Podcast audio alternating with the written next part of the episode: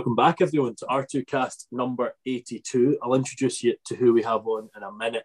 Uh, I always like to say sort of who was last and who was who was uh, next week, um, and I don't think it could be more topical than ever before.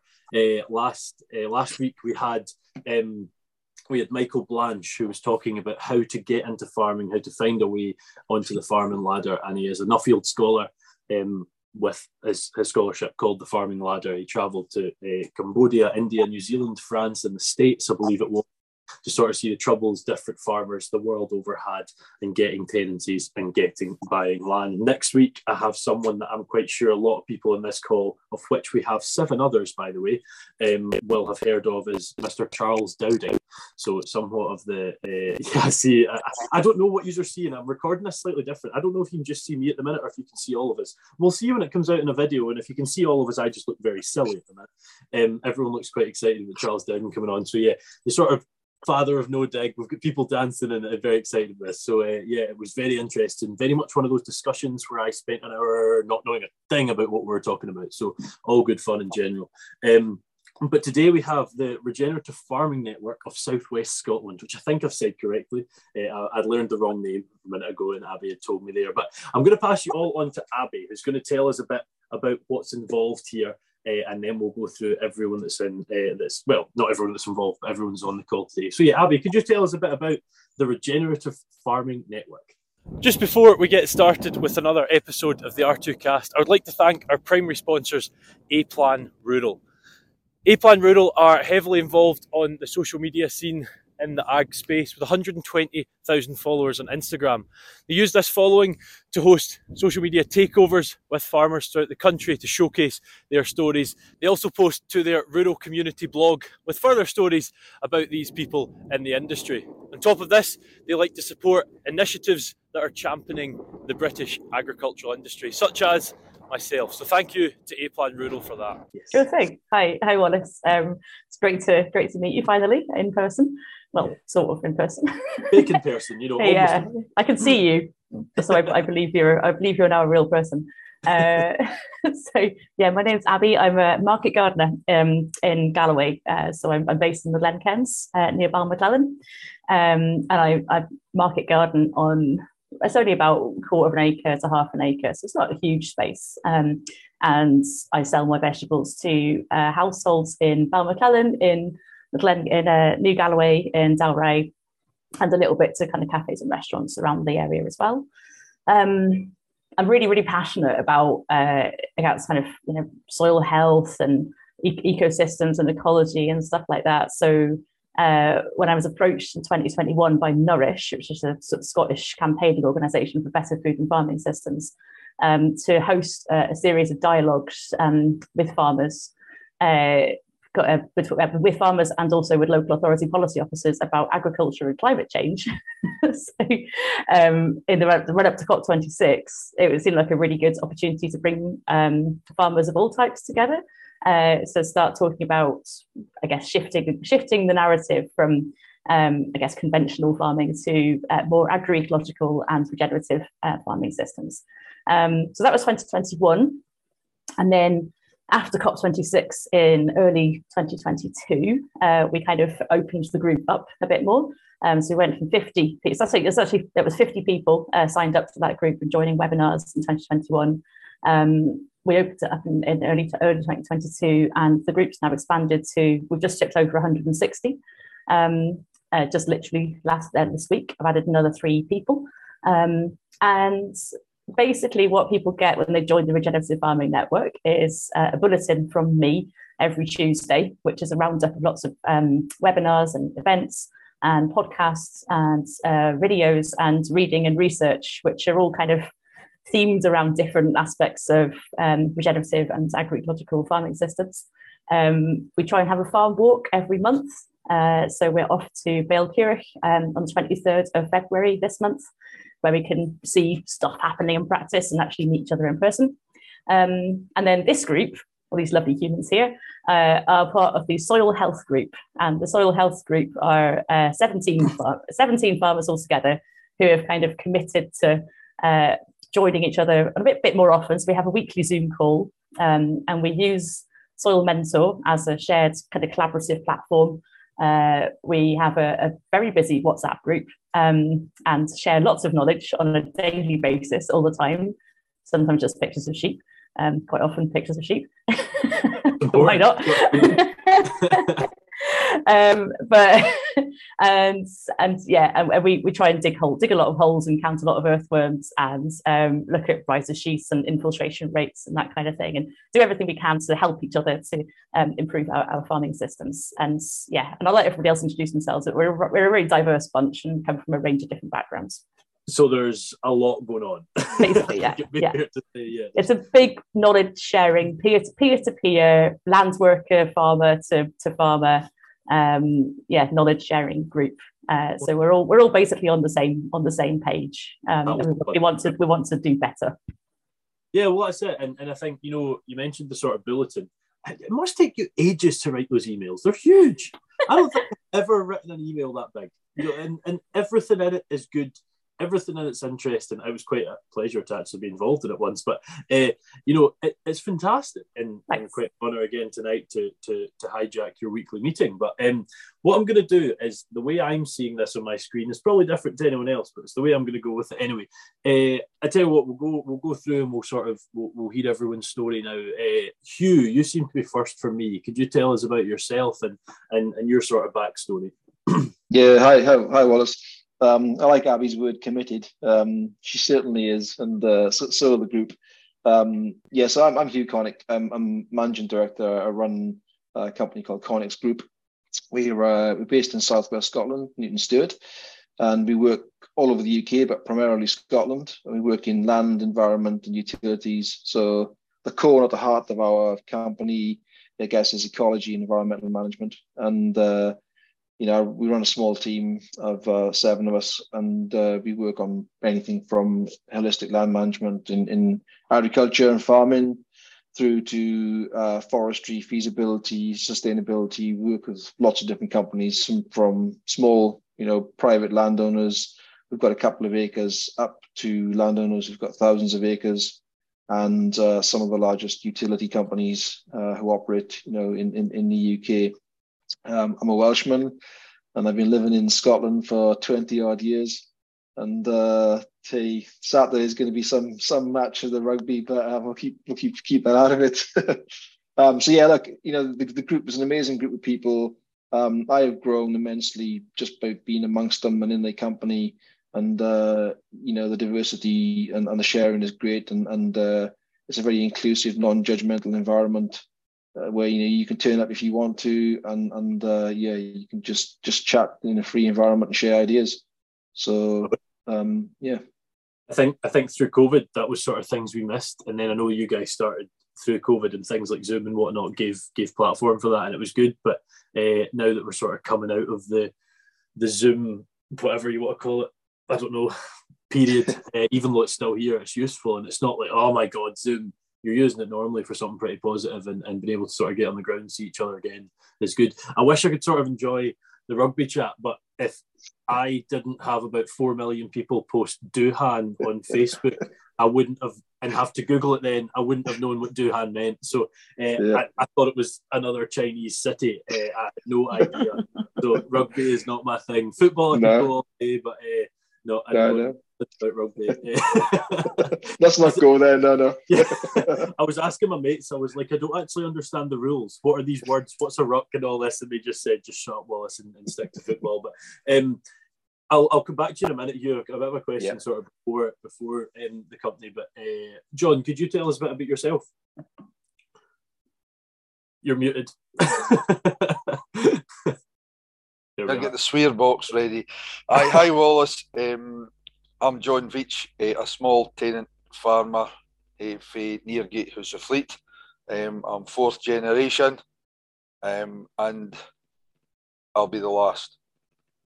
Okay. I've no no no family, and uh, that when it when I'm ready to stop, that'll be it.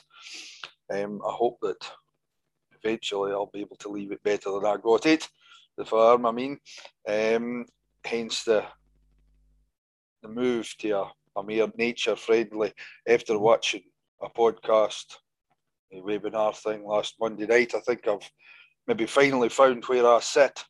mm-hmm. and that high nature value farming, high value nature farming, whatever seems to just be it. If you took the top off my head and unscrambled the mess that's in there, you you might just have come up with something that resembled what they were saying. So it was quite worthwhile. Like like this group, everybody's so diverse, as you say, is non-judgmental. You can talk as much nonsense as you like, and somebody's maybe able to point you in a better direction. I'm quite new to the regenerative style, and that came about as much as to do with the price of fertilizer and no putting it on and still needing to be productive, as much as my interest in the wider biodiverse nature of the farm. Um, I've got a few suckler coos now. There's only 20, I think there's 22, 23. And I had 150 ewes, which I had got to 50. Much as I'm meaning to change a breed, um, I'm not that fond of sheep, really. I'm, I'm no, I grew up with an Ayrshire dairy. We had pedigree Ayrshire's when I was wee, and I think that rubs off. I, I, I think it does. Um, but but anyway, uh, uh, BSE galvanised the need not to have all your eggs in one basket. Um, so there will probably have to be graziers. It's a grazing farm, it's not a cropping farm, um, and quite a wet area. So mm-hmm. forage is easy enough to, silage is easy enough to grow hay, maybe, isn't it? Um, so there'll have to be graziers or mixed species. There might be poultry, might have to be some deer, who knows? Maybe even some Ooh. goats. I don't know.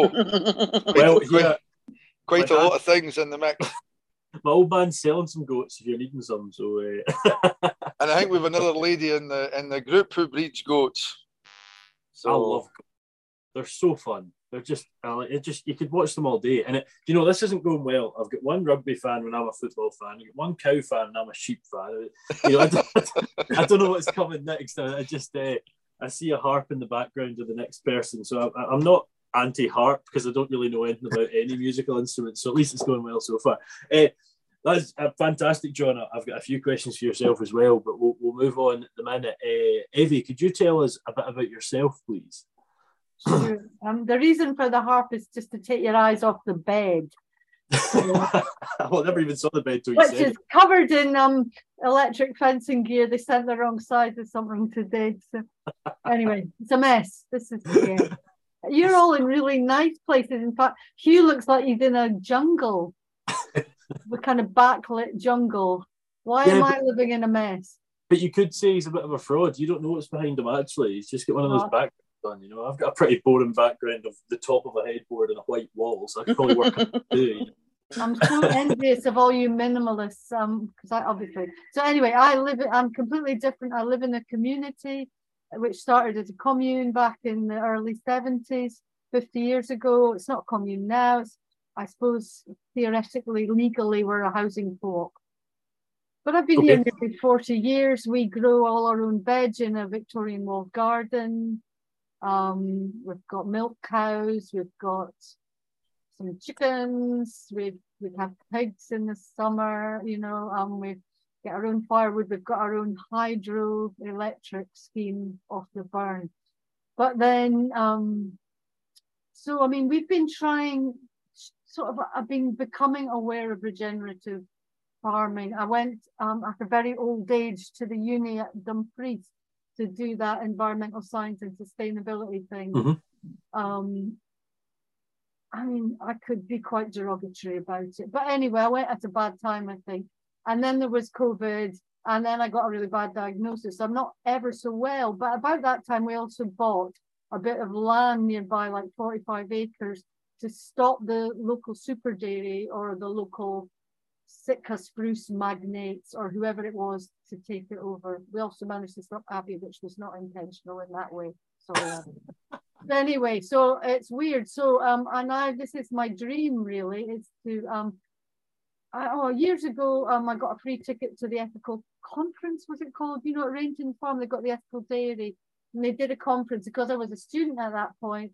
They gave me a free place, and I, you know, and I remember this old couple from Texas who were amazing. And I was thinking, they flew them in. This is terrible. but they were amazing and they blew my mind. Uh, they were doing kind of mob grazing.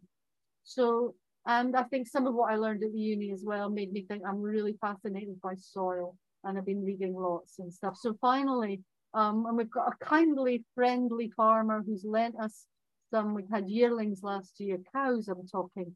We also had loads of sheep and I must admit I'm not a fan mainly because I'm too old to kind of throw myself about and get beaten up by them. And they seem to need endless feet things and shearing things and what was it, fly, what is it called? I'm guessing treatment for strike and such like that. Yeah. Fly strike, that's the one. Um, so they seemed much more disposable and sad and frightened, whereas the cows just seemed great and hunky and laid back. And they, and actually, once we got once the sheep went, it was just easier keeping cows in. So we've been mob grazing. It was our first year. We sort of let, uh, rented it out the summer before. And so this is a bit of land that's been a quarry until 30 years ago. So it's really been messed up by humans. And then it's been set stocked with mostly sheep, some cattle mm-hmm. for 30 years. Um, so it's, you know, I was amazed there was 40 species of, you know, forbs and grasses and whatever the other one, legumes, um, this summer. And that was the first kind of season it has been rotationally grazed, whatever. So I'm very excited about what's going to come up, although it's been quite hard winter on it. And, oh, um, yeah. We're going to yeah. plant some trees. So there's a lot happening, and it's just I just hope my energy keeps up with it, and we'll get some more um, cattle in. And I don't know how I'd ever get into money making because boy, that's hard. I'm doing my holistic management training right now, and that's really good. It sounds like you say you worry your energy will keep up. It sounds like your passion will certainly overrun the energy. Uh, it doesn't sound like that'll be an issue. Uh, yeah, um, that is what I'm hoping. I have so many questions about the commune idea. That's so interesting, but we'll come back in a minute. Uh, moving on to Colin. What was that, Emmy? You can come for a visit anytime you like. Excellent, excellent. Um, you're going to regret that because I take people up on these things. I'm like, "Oh yeah, you should come," and I'm like, "Okay, I'll be there next week." Uh, so um, I will take you up on that. Um, Colin, uh, funnily enough, we actually have our namesakes. My first name is actually Colin. Um, so uh, good name. Yeah, it is a good name. It is a good name indeed. Uh, but uh, my dad and my papa were both Colin and lived in the same house when I was born. So mum gets sick of shouting and getting an old decrepit man, a husband, and a little kid. So uh, yeah. Um, my father-in-law that works with us in the farm, and he's Colin as well. So. Well, Colin just seems to be a name that you either have no relationship to or everyone is Colin. Yeah, yeah, yeah, yeah, yeah. yeah. um, so, so yeah, Colin, tell us about yourself. Uh, I'm Colin Russell. I'm myself and my wife run Ramsden Farm. And we are we're probably as far north as this group goes in, in North Ayrshire. Um, we're, we're just outside Kilmarnock. Right. And we've we've got a, I, I grew I grew up on a farm uh, myself. And my wife actually moved to our farm when I was 12. And we kind of became childhood sweethearts there. Oh. And grew up together on the farm. And then um, I actually went and did engineering. So I studied mechanical engineering. Um, but we bought a, a small a small holding here, 16 acres, um, in 2014 when I was still working as an engineer because we we were rural people. We wanted to stay rural. You know, we wanted a bit of land. Um, we were lucky enough to get some. Um, and then I got fed up with engineering. I got right. fed up with traveling around the world, and it just seemed so excessive, you know, and everything else. You know, constantly flying and just racking up your carbon footprint and stuff. Um, and then eventually got to the point where I said, no, I'm, I'm not, I'm not doing this anymore and, and, and decided to break away to the farming side because we, we did it as hobby, you know, the usual, the kind of, um, the kind of um, small scale for yourself sort of thing. Um, and then we decided to go at it. So in 2019, we went full time with that, or I went full time with that. My wife's a primary teacher. She still teaches part time. Um, our main thing is poultry. Um, so we do you were running like the pasture poultry model that you see the likes of Perkins and Salatin and that running, um, and trying to kind of prove that out here. Um, and and we do we do both layers and broilers, um, and it's highly mobile system. Um, it's quite challenging, and the regulations really don't suit very well for that. Right. Um, so we're always speaking with the regulators about rules and regulations because they're made for big static houses. Um, and uh, yeah, so so we've been doing that now for what one, two, three, so four, four years now. Um, and it's it's going well now. There's just so much to learn all the time and constantly learning, but we're we feel like we're starting to get somewhere. Um, we've been developing soy free feed as well for the last few years. So we've got a kind of own feed now that we that we get made for us, um, and we use all Scottish ingredients as well, which we're we're quite quite proud of. You know, that's awesome. Um, yeah, that's really cool. It's it's a big it's a big topic just now, you know, and it's getting bigger and bigger with obviously the destruction that soy's been causing because of the way humans are growing it, etc. Um, so yeah, um, poultry is the main thing. We also do. We've been implementing silvopasture over the last few years as well in the fields. So we're creating tree laneways um, on a key line uh, plan and running a, a silvopasture orchard so that in you know four or five years time that'll give us start bearing fruits you know there'll be maybe three about three to 350 orchard trees um, and try and give us you know that's everyone talks about stacking enterprises you know that kind of thing where we can we can run the chickens and, and the sheep and that in between the trees and still get something from the trees um, so just kind of implement that. We're kind of halfway through planting and, you know, we just plant ourselves. So it's kind of a bit slow going, but we, we get there. Um, and then more recently, I've been studying more soil, and that's where this group kind of comes in, you know. Um, started doing the training with the Soil Food Web School in America at Elaine Ingham School. Um, she is a legend. Oh, she is. Yeah, yeah. Oh, oh absolutely. She's still the most watched video at um, Oxford Real Farming Conference, you know, the one she did.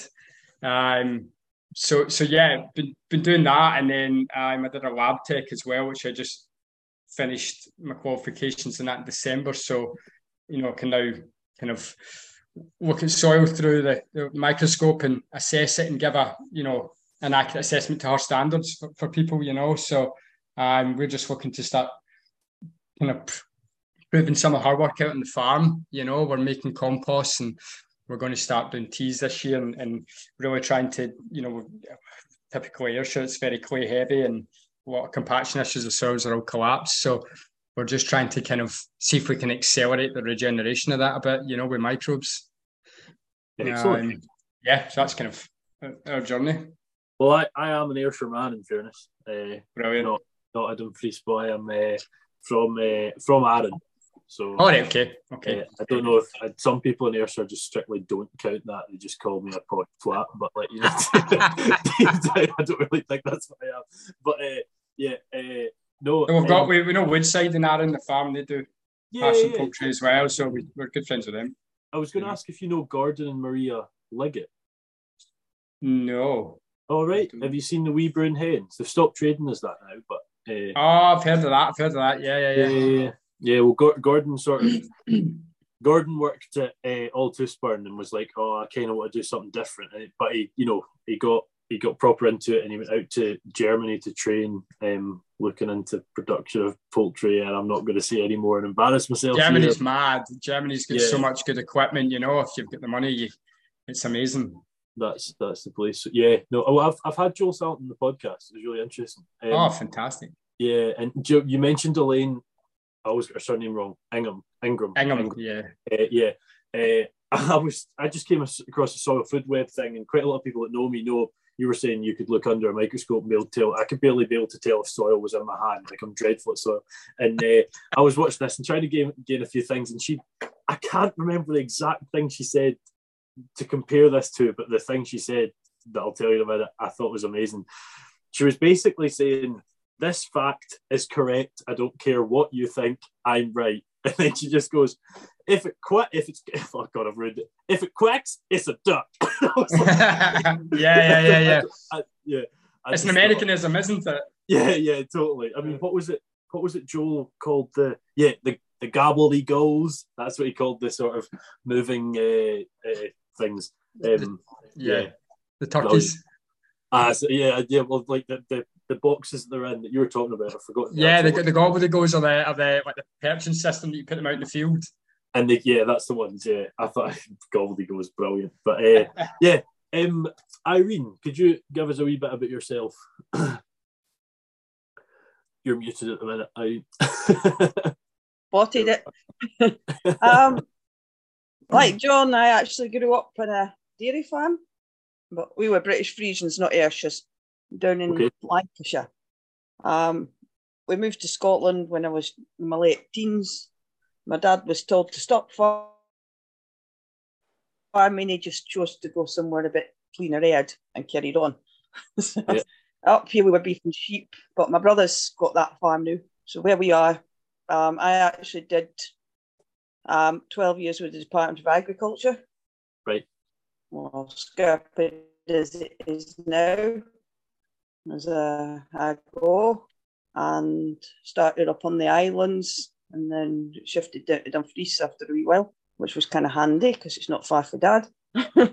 Mhm, Yeah. And um, after a, a wee while, I managed to, with the sell, selling a house up there, I managed to buy a, hou- a small farm down here.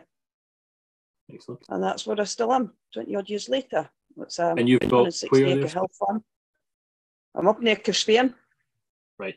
Right up in the hills. um, I think the only reason I managed to get it is because it's full of electric lines, so the folk with trees didn't want it. Of course, yeah, of course. It's uh, a bit useless for trees.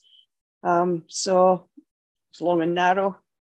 Uh, we keep about 25 Galloway, mostly Galloway, some beef shorthorn crosses, um, about 110 Cheviot cross yows, and um, you know, somebody mentioned uh, goats. Yeah, we have a few goats.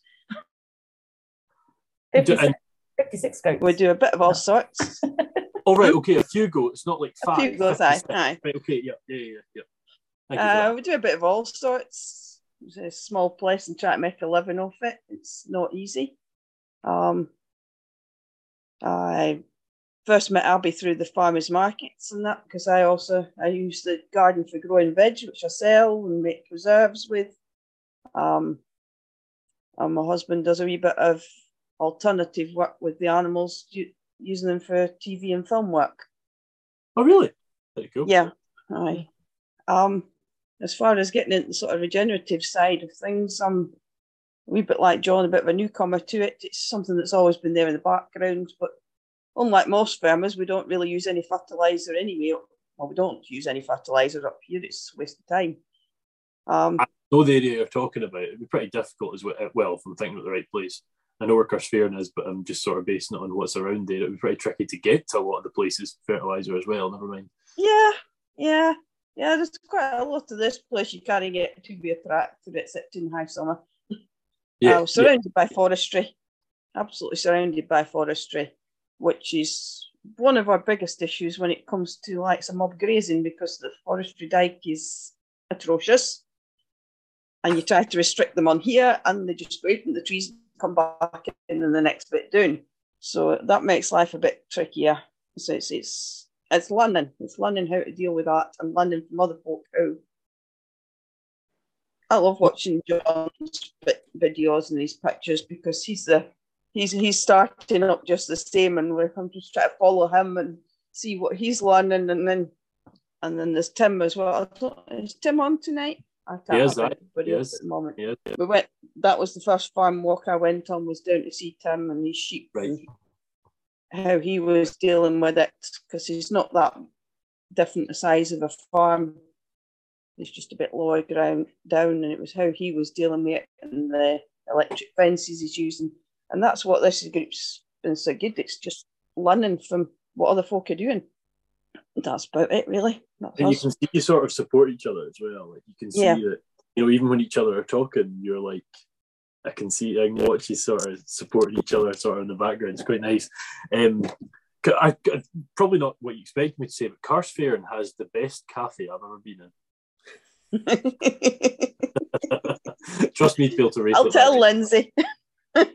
do uh, because I, I used to go with my ex's family all the time, but funnily enough, I don't do that anymore. Uh, but uh, it was it is absolutely brilliant. Loved it. I mean, they- they do this chili and haggis burger. I mean, it, it must be about three and a half thousand calories, but it's amazing. Uh, so yeah, do please pass that on. Um, She, she runs a wee enterprise called Scone Mad as well. And she does Oh, kind really? of like crazy, crazy um, uh, sort of flavored scones, like crazy like, scones. Crazy, like what Marmite and Irn-Bru or something. I don't know. I'm making that up a bit, but What yeah, a great name. scone mad. Yeah, yeah. That's excellent. Yeah, no, they're a good, they're a good pair if you enjoyed it in there. Um, and Irene had mentioned Tim there. Tim, uh, by no means least, but you are currently last, uh, but no, no way least. Uh, give us a wee bit about yourself there, Tim. um, I'm Tim Tim Barnes, and um, been involved in farming all my working life. Um, as initially as a, a hill shepherd in Argyll, and then latterly for um, the last um, 15 years up until two and a half years ago as um, uh, also farming my own right as uh, with a contract farming uh, agreement and uh, various things happened which changed my life and um, I ended up moving down here two and a half years ago um, uh, but uh, one thing I suppose this, that's a very minor part of why um, I moved away from Argyll is um, that I came across the concept of regenerative grazing, and it it made so much sense that I couldn't do anything but um, take it on. So I started on on my Weecroft um, the year before we moved down here um, with our with our small flock of clean ewes. Um, with using electric fences, uh, with strip strip grazing, and um, overseeding with um, uh, legumes and uh, and herbs, which worked quite well down there. So then we moved moved here, I'd say two and a half years ago, increased the the flock, um, of doubled in size, and um, have since then been uh, doing regenerative grazing here, um, and uh, getting, I suppose, as my understanding of um, soil and regenerative um, practices increases, and this, this group has, has fed into that very, very much, then that thing of it making so much sense, it just goes on making sense. So um, it's, uh, yeah, it's sort of, in a way, snowballs for me. So I see a broader thing a broader impact on what we could do, and I see the, the depth of um, the impact that that we hopefully are, are developing and going to have on on our wee farm. It, it's quite it's quite interesting, you know. Probably John, Colin, Irene, and yourself, Tim, have mm-hmm. been involved at some point in in conventional farming, whether that's yourself or family, and and sort of seeing that that movement to to regenerative for whatever reason. One three of you mentioned was fertilizer. You know, it, it's I've had various arable farmers and large scale farmers on and whatnot in the podcast, and it's to the point that it's it's financially damning to some businesses. And but then you sort of look forward and you're like, well, let's forget finance for a minute and try and consider the sort of environmental benefit of the Haber Bosch process not happening, uh, or not not happening. That's I assume that's a stage we never get to, but reducing at least, and then well, I, I, as you're saying that, well, as you're sort of showing now, maybe it is, uh, maybe it is a stage we get to. Anything is possible.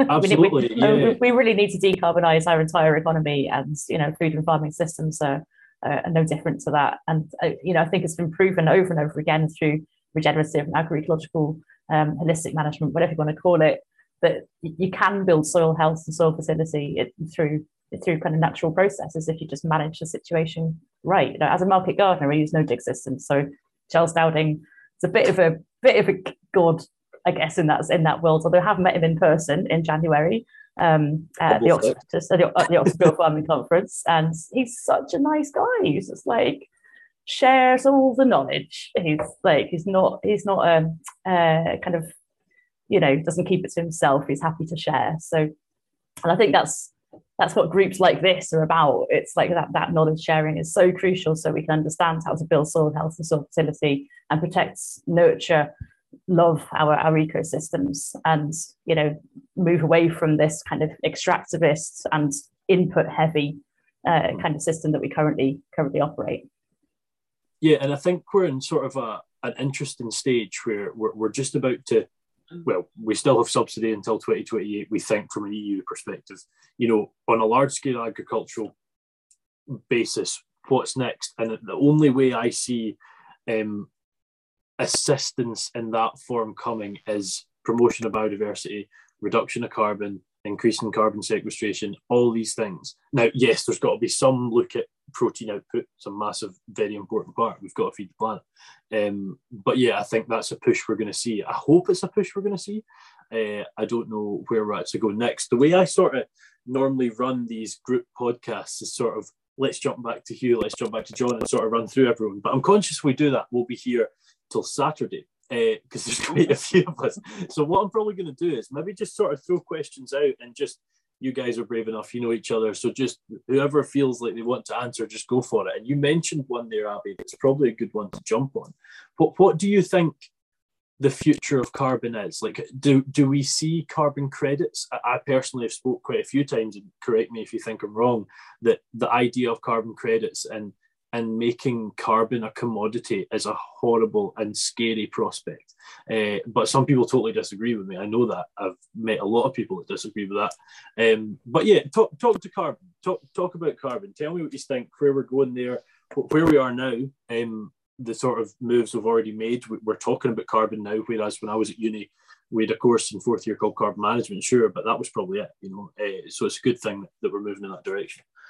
I would just like to quickly interrupt the show for a minute to give you some extra information on our primary sponsors, A Plan Rural. A Plan offer bespoke cover for farms and estates the UK over, and will give you tailored insurance for anything on the farm from your old workhorse tractor that's been around 20 years or a fancy new and exciting diversification. You want, you want me to kick off because I mentioned we had a carbon audit? Excellent. Right, well, I think the carbon audit's a lot of shite. Simple. I, I, I, I, um, it's no use trying to tell me where I am if you don't count grassland carbon sequestration. I mm-hmm. accept that's very difficult to measure accurately, but we have to start somewhere. My finite resources need to be pointed in the direction where I can gain most benefit to me and to the wider environment. So I didn't want to be heading essentially to to Perth or Inverness via Perth when I should be heading to London. By the time I get to Perth, you realise I've gone the wrong way and I should be going the opposite direction. He turned me back. That is how stupid I think some of it is. And and until, as has been mentioned elsewhere, until we look at the whole picture, we need to see the thing holistically. We need to look at everything, and that includes the, the grassland sequestration. As far as I'm concerned, it's an output calculation, no more not an audit. An audit's a balance of the positives and the negatives. And, and I, I really get quite annoyed at uh, some of the suggestions that this agricult, whatever version we're on now, is, is going to be the way to go. There's none of the way to go until they start taking account of everything the balances, the ins and the outs. I, I couldn't agree more. And and you know, I work for a company that owns Agrecalc, and I've called it out on a few occasions that the issues I have with it is um, you know, I'm not anti-dairy and I'm not anti-dairy in any way, but I don't know how you can tell me you've got an intensive 365 day dairy, uh, sorry, housed dairy herd with probably about 100% synthetic water transport, 100% animal feed transported. Everything is transported to that one place. Now, I've got a bit of an issue with 365 day house, but I don't have an issue with 180 days. There's there's there's sustainable ways to do that, but that sort of that system, there is no way you can tell me that that is worse for carbon than an extensive hill sheep system. It just it can't be. There's 97% of that water is naturally transported in the sheep system. You're never ploughing. You're never opening up any ground anywhere. Everything is just getting taken off the hill. And like you say, John, I mean, Agrecalc's not the only one at all, not by any stretch. But I think until it's completely holistic, we we can't we can't monetize this, and it's what's about to happen. And if it is going to get monetized, it has to be done right, and I can't see that happening. Me neither. So, I we'll see what everybody else thinks. I think it's too complex. I'm very much on the same page, John. Carry on, Colin what, I, what, what, what, do you mean? Like what? What? What? uh, yeah, I clearly agree with John. Uh, Colin, you said there it's too complex. In what sense? In that you you never think it will be possible to cover everything, or not necessarily. I, I mean, I, and I'm not I'm not good with the politics of things, so um, excuse me here, but um, there's two things I see. One one is I'm it's so complex because I'm if I'm set stocking versus mob grazing versus the best form of holistic plan grazing, all of those are going to sequester carbon at different rates. Now, are we going to start getting really good at measuring carbon in the soils? You know, um, because a lot of people still debate that we can't even properly accurately measure carbon, but we accept what we have now. But it's like there's so many variations in one system, you know, and, and that Agrecalc, um, Heather Close had posted about her, her dad had written into Scottish Farmer about it recently, saying about it being wrong with the, as John's talking about the grassland stuff. And uh, I went and read a bit about the article, and it was, I think, it was a Dr. Rachel Ramsey, I think, um, and she was talking about how they they, they consider that um, grassland is basically saturated at a certain point, carbon percentage, a certain percentage of um, carbon, you know, it gets saturated. So they don't consider grassland because they, they, they basically say that if you've been if you've had a long term um, grass system that you've been grazing, they basically accept that it's at its saturation point of carbon. But two things to that is um, when we regeneratively graze, like like especially really intensively, where you're talking like a million pounds of foot per acre, you know, and moving six times a day. Um, the regeneration at that rate is massive. Um, and, and people are putting carbon numbers that are going up and up and up. Um, and I don't think this saturation accounts for the fact that if you do it that way, and I don't know if it also accounts for depth, because you, you may you may saturate the top six inches, but your next ten feet are still are still subsoil, and then they need to get back to because topsoil grows downwards; it doesn't grow upwards. It does, but it you know it grows downwards. Um, uh, you know, when we talk about building topsoil, we think we physically think of building soil, but we're also we're building downwards. Closer to the sun. Uh. Yeah, exactly. So you know, so we're allowing we're allowing the plants to root deeper, etc. So how do you account for that? How do you account for depth? How do you account for management style? How do you measure that? Um, so that's one point, and then the other point is just anytime we have a subsidy system, um, those that are able to influence the most will influence to suit their needs to make sure they get the most money. 100%. And therefore, you get a system that isn't just inherently corrupt. Whether you know whether the people that want the most are see themselves as corrupt or are, you know they may not be corrupt within the system or whatever, but it basically works to a corrupt nature. You know because. You know if any if you shout the loudest and then their main shareholders are big massive dairy farms, and then they want they want that calc to work in their favour. So, you know, why would you why would you want to promote a system that isn't going to give you as much money as you currently get? You're not. So you're, everyone's going to fight it. Do you know, you know? it's yep. you say you say quite a lot of interesting points there, Colin. One thing that, that that I've always thought is you know, if you're considering set stock, and, and I realise we've been talking about mob grazing the whole time, we haven't actually said what it is, so I'll throw that out to everyone in a minute. But if, if you're considering the two, if you're mob grazing, rotational grazing, paddock grazing, all similar, slightly different, but you know, for the most part, you're attacking that grass more often. In my head, sorry, you're attacking that grass quicker, more intensely over a short period of time. In my head, now I'm not a grass expert, not at all. Um, we're speaking with a man at the minute who is behind some grass, uh, but every time you batter that grass down quickly over the short period of time with these grazing systems, they're going to have to grow back the retailer quicker back. That's going to be more carbon going into that product. So surely that form is sequestering more carbon into an animal that's then picking it up. And then if you're talking about sheep, every year you're taking two kilos off 45% carbon and wool. You know, there's so much things being tied in here. I don't think they're all being considered. But just quickly, away from carbon for a minute, we have been talking about mob grazing. Could someone tell me what that is? Well, tell the viewers, I guess, what that is. Um, Who's going to go for it? um, We're all waiting for Tim. I think he would be good to talk about that, actually. But but yeah, maybe Tim. um, mob grazing, or um, maybe more descriptively, um, adaptive multi paddock grazing. So the adaptive bit is um, you're responding to um, your your weather, um, your topography, uh, the needs of your um, of your soil, the needs of your animals as well. But basically, you are um, restricting your animals um, onto ground um, to graze for not more than three days, because after three days, um, there will be regrowth, and that regrowth will will be targeted by the by the stock, and at that point, you are um, taking taking back um, the energy from from the roots of your of your plants. So you want to avoid that. You're wanting to encourage the roots and to, to, to grow and, and strengthen and, and be in your soil.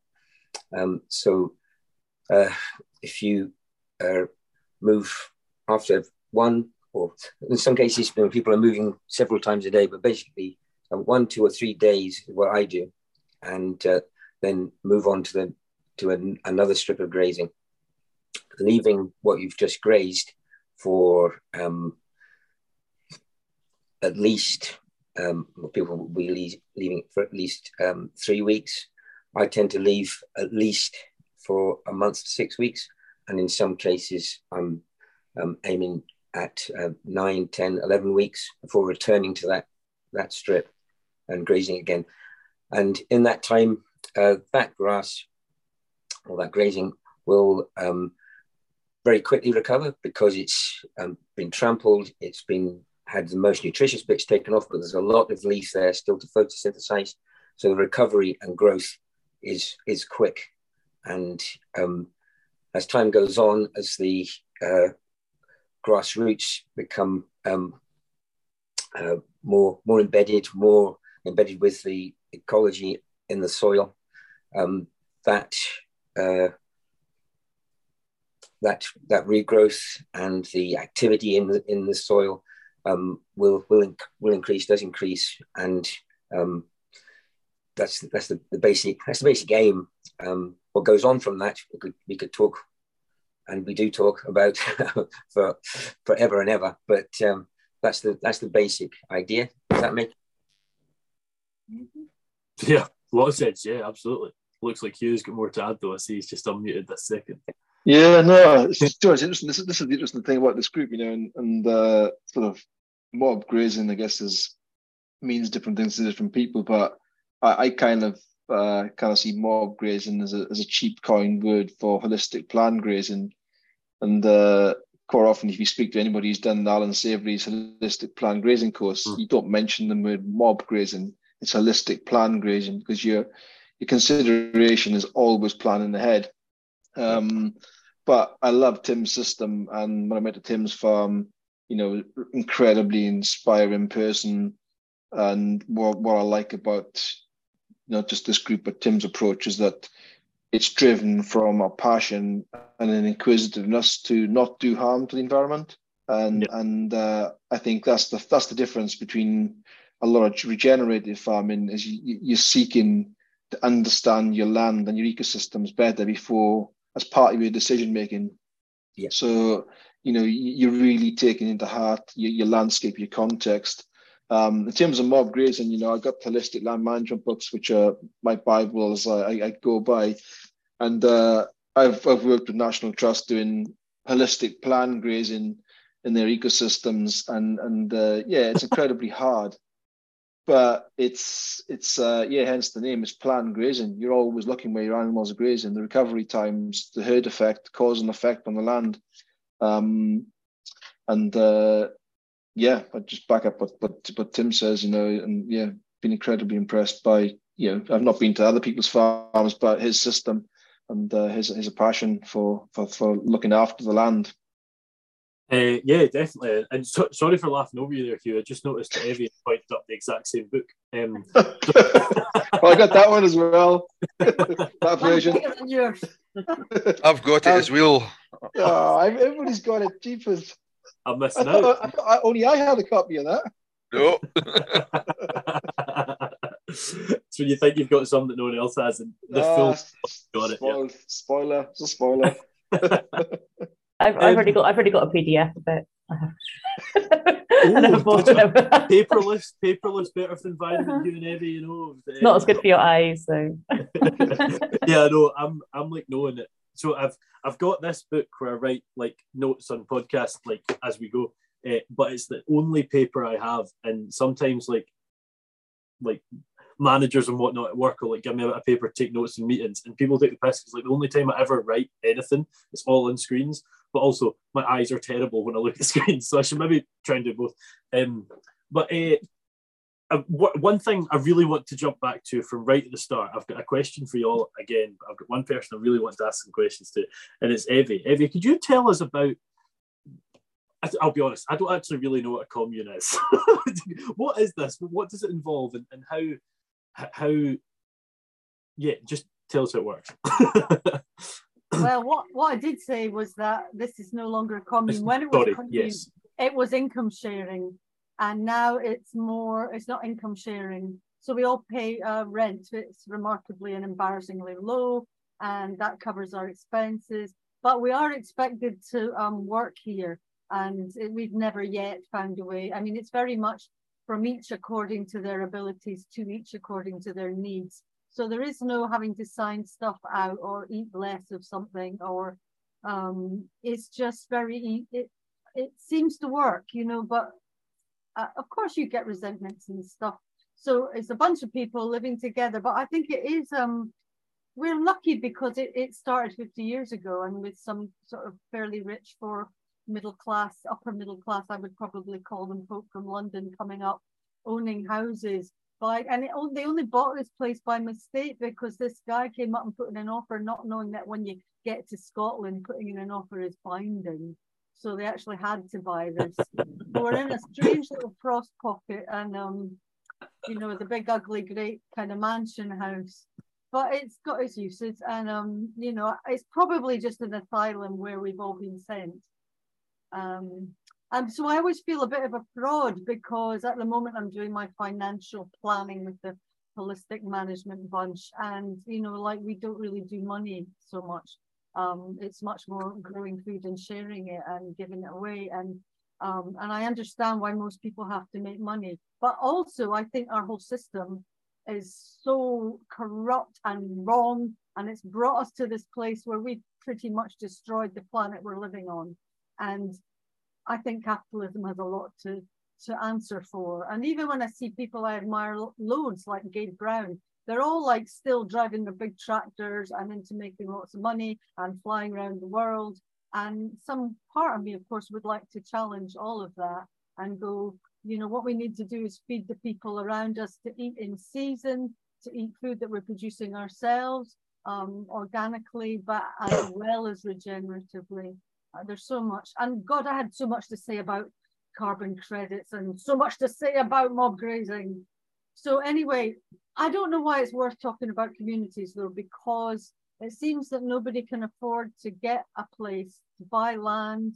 And that's partly because of these buggers like insurance companies based in London who are buying up family farms in Dumfries and Galloway to put their stupid Sitka spruce plantations so they can get carbon credits so that rich people can carry on flying as if the planet cares whether you paid your I don't know, I don't even understand carbon credits, but we've got a, a government that runs something called Drax Power Station or gives them loads of money every year so they can cut down old growth forests in Southeast America, USA, and then turn it all into pellets and ship it over in ships to this country and call it carbon neutral. And that's the account that way. This is just diabolical. And it's all neoliberals that are bringing us and you know i weep when i think of my grandchildren. So for me this is a massive thing about um i mean i used to be somebody that would glue myself to the road a lot and now i'm just too sick. So now i just want to farm because it feels in a way more positive and to regenerate and to also increase biodiversity because biodiversity loss man it's like even just as scary as climate change and we are so fucked. I'm sorry. We have on this channel, but um, we're just uh, messed up in a bad way. Can you cut that It's out? so true. And on the on the credit thing, the thing that you know, if a company buys ground that's derelict and not been used and puts trees on it and somehow makes it better in that sense, I can kind of see why that's incentivized. I'm not saying it's right, but I can see why it's incentivized. When it becomes someone buys up a patch of land that is already in that state, i.e., got trees on it, nothing changed. nothing has changed. Uh, that is the thing that really sits wrong with me. And also from a farming perspective, sort of putting trees onto ground that should be is too good for trees, uh, essentially, is another issue. And but, also, um, young folk can't even buy bits of land, or any age of folk, or you know, folk that live in Dumfries and Galloway and want to have a bit of land and maybe grew up here, they can't even afford it because the price, you know, I'm, I'm part of this woman that got paid millions for her family farm. I mean, nobody's got that kind of money here, and, and neither should they. I don't even know what I think about land ownership. Really, it's a, a, an odd idea. it's it's an interesting one, and and you know I openly say that we are my family own land, and and by generational wealth or whatever it is, I will own that land. I assume, unless Dad and I majorly fall out, I can't see it. Uh, sorry, Dad, if you're listening, and it's good to cat and dog home, but um, you know that sort of idea is there, and I have a student that challenges it hugely, and she's not wrong. Um, am I hypocritical to sort of talk about it and say that I'm probably still going to benefit from it? Yes, but uh, it's it's a topic that I think we have to talk about. And is someone who owns land wrong for selling it for a ridiculous amount because someone that's came for for trees? I don't know. I see Abby's got her actual hand up, so I look forward to hearing this. Yeah, I just thought the hands up was quite a sensible way to, jump in uh, rather than interrupting people. But yeah, I mean, just just I used to live in a housing cooperative as well, not the same one that Evie lives in, but one in South Lanarkshire.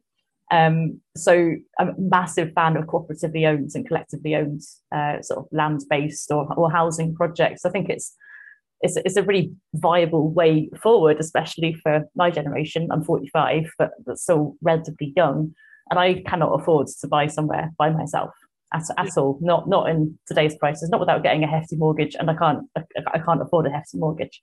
So the kind of uh, models that I'm looking at are sort of co-ownership, um, where you know I'm, clubbing together with four or five people uh, to, to look at kind of you know 30 acres or small farms or a small holding um, where we can buy together. Now, even even at that, we've not managed to find that elusive place yet. I'm still renting land from from a friend um, that I live on and work on. But yeah, it's I think that's that's a it's, it's a it's a model that we can take forward and actually utilize if we can only get in there in the property market. But as Effie said, all these kind of properties are are being bought up first by kind of carbon credit companies and yeah, peat bog plantations and no, peat, peat bog restoration projects Yeah. and, and Sitka spruce plantations. I think there is a way to regenerate the uplands that includes uh, trees and livestock. Um, you know, and, and we need to do that. You know, a lot of the uplands is is over overgrazed and badly managed. Um, uh, but and we do need to kind of see a, a kind of you know more gentle way of managing that and, and kind of have a um, trees like you know birch and and rowans up there. But yeah, that's going to take some time to do, and the poli- policy environment doesn't allow for that at all.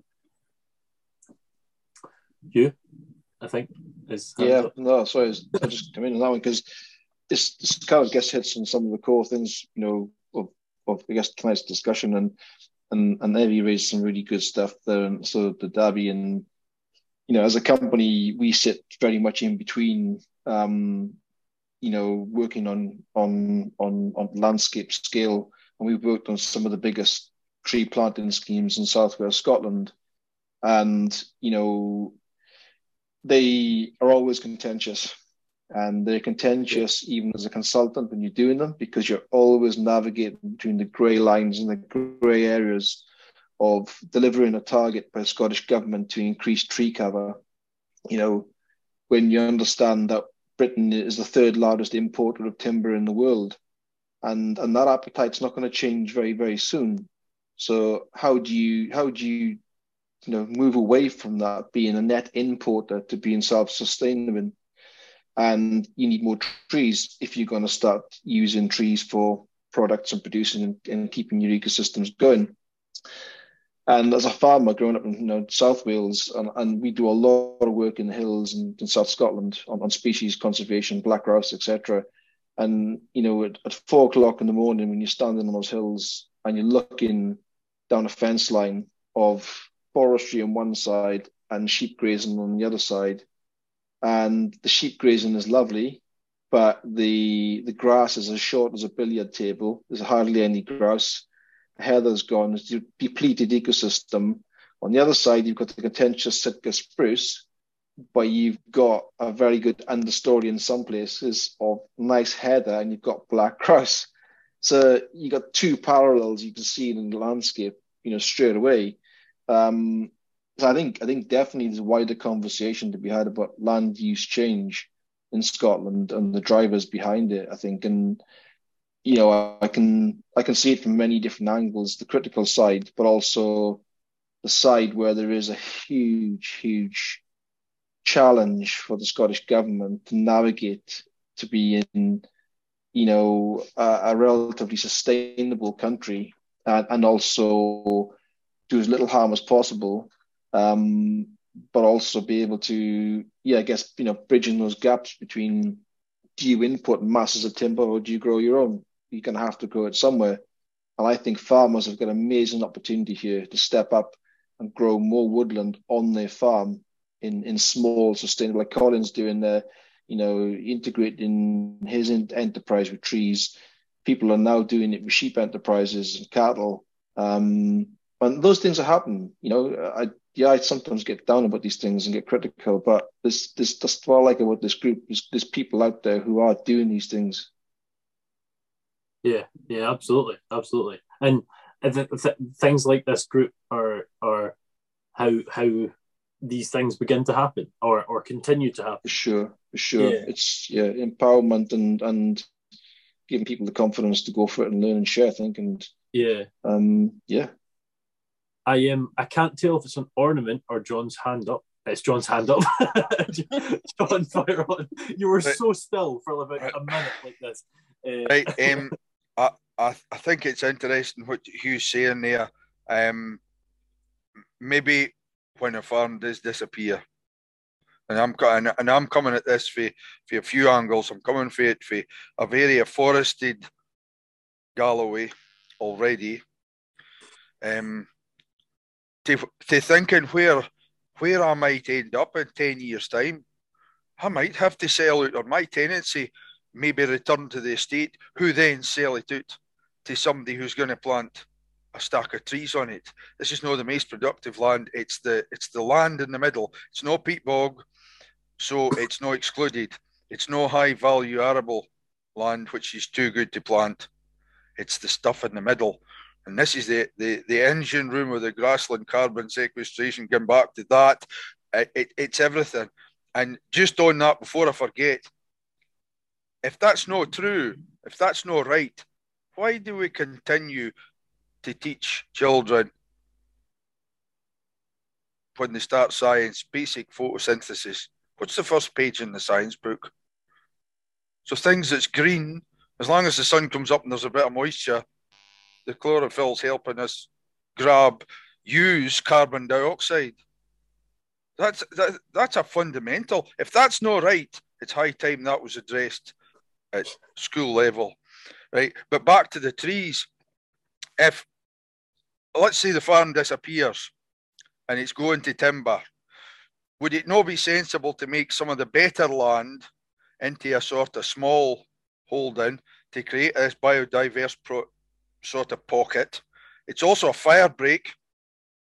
Mm-hmm. Instead of this blanket afforestation, it would either be one home, two homes for somebody who maybe has to do part time. It might be that that my replacement maybe manages their their farm effectively. If it's if it's a hundred acre that's left, if it's eighty acres that's left, I don't know. But maybe they do that at evenings, half days, weekends. Maybe they're going to have to go and get a job maybe we're going to have to accept that red meat consumption, protein might have to change. We maybe have a, a, a, a temperature controlled building where we grow insects. I don't know what the future is, but I think there's so many opportunities. I think they could reduce the size of planting that qualified for grant. We could maybe have biosecurity boundaries. So maybe for high animal health. So maybe there could be a, a forest strip, a woodland strip that's maybe fruit trees, it's maybe hazels and rowans and stuff, berries, things we can use that create that boundary that that go towards the tree planting target that don't really affect the productivity of the farm, but that add to the biodiversity and wildlife corridors. Again, I'm back to this holistic thing, but we're going to have to see the bigger picture, look at everything, take everything into account. And I think if, if we can do that going forward, and that comes back to you as well, as to what the students are getting taught. Definitely. That, that's knowledge sharing. There's going to be a gap. We're going to get to the point where the, all us oldies are going to be gone and there's nobody going to know what went on, know how to look after stuff. It was interesting to hear the lady, the Crofter lady, um, saying last week they hadn't grown hay for 40 years up in that bit, and it was Assynt or Sutherland or whatever it was, and they didn't know how to grow hay when they started on with a few sheep and a few cattle again. And I'm thinking, I don't know, I mean it. Do I know how to grow hay? And I barely know because it rains too much. And been, well, you might know, but you never get the opportunity to well, try that, it. well, well, there you go. So there's an awful lot of knowledge gaps and things that need transferred, that need passed on to the next generation, and the students need to know. And you know, the fundamentals has to be more about the soil. Mm-hmm. Yeah, I'd agree completely. Um, I think also, sorry, one thing I was going to add as well. That's a good point, John. Was was um, there's a few terminologies that fly around as well. That I think people, you know, I was, I was looking, been prompted by this thing tonight to look up what a what a farmer means. And the Oxford Dictionary says a person who owns and manages a farm. And a Is farm, yeah, and a farm, nothing. And then it says farm, a place for breeding a particular type of animal or producing a specific crop. So then going to a custodian, we quite often hear custodians of the countryside, person who has the responsibility of taking care or protecting something. So those are words that are coined a lot in policy and, and agricultural bills and things like that. Um, so you know, there maybe there's a separate discussion to be had somewhere about terminology. What do these what do these terms and words mean, and how do they reflect our current or present present you know passage in time? Yeah, yeah, that's that's interesting. Um, what I, I, my my podcast is called the R2Kast, People in Food and Farming, and yeah. uh, people said, I've had a few folk ask, why have you put food in there? And I'm like, because that's why we're doing it. it should really just be people and food, you know, but uh, farming gets views, you know. But um, Irene, I see your hands up there. Sorry, it has been for a while. I apologise. I know it's all right. It's all right. It's all interesting. Um, there's a couple of things. One is like John's point about loss of skills. And one of the things I would really like to know that I know my parents' generation knew is how to lay hedges. But it's really not a skill that's much much seen any longer. And even finding some that you know that could show you is tricky. my dad has the knowledge, but he no longer has the physical capability. So there's, there's a lot of skills like that has been lost over the of the really the last 20 years. And we, you know, we need to find them again before they go know, forever. You're, you're absolutely right. There's, there's actually a boy back home in Arran. Um, well, his, his brother's my best friend, really. He um, He's taught himself that and he's bloody good at it. Mm-hmm. Uh, and uh, I've got a pal who is actually a TikToker um, who has taught herself that too. And uh, they are putting up hedges right round the whole farm at the minute. And uh, I know that uh-huh. Our course, uh, Rural Skills at the college, does that as well. So, um, yeah, uh, it's it's actually something I want to get into agriculture course uh, as part of farm maintenance. Um, I think it'd be a good good one to add in. Uh, well, hedge, hedges are a great way of putting biodiversity back into grassland farms. Yeah, hundred percent. One of the best, really. Yeah. Fabulous way of doing it. But the other is, um, well, Abby, Abby will be know I do have a bugbear with commercial forestry. probably because we're surrounded by so much of it. And just as Evie said, yeah, trees are not a bad thing, but these sitka plantations and how they're managed is not a good thing, especially not that they're getting credited with so much ability to store carbon and when farming's being ignored.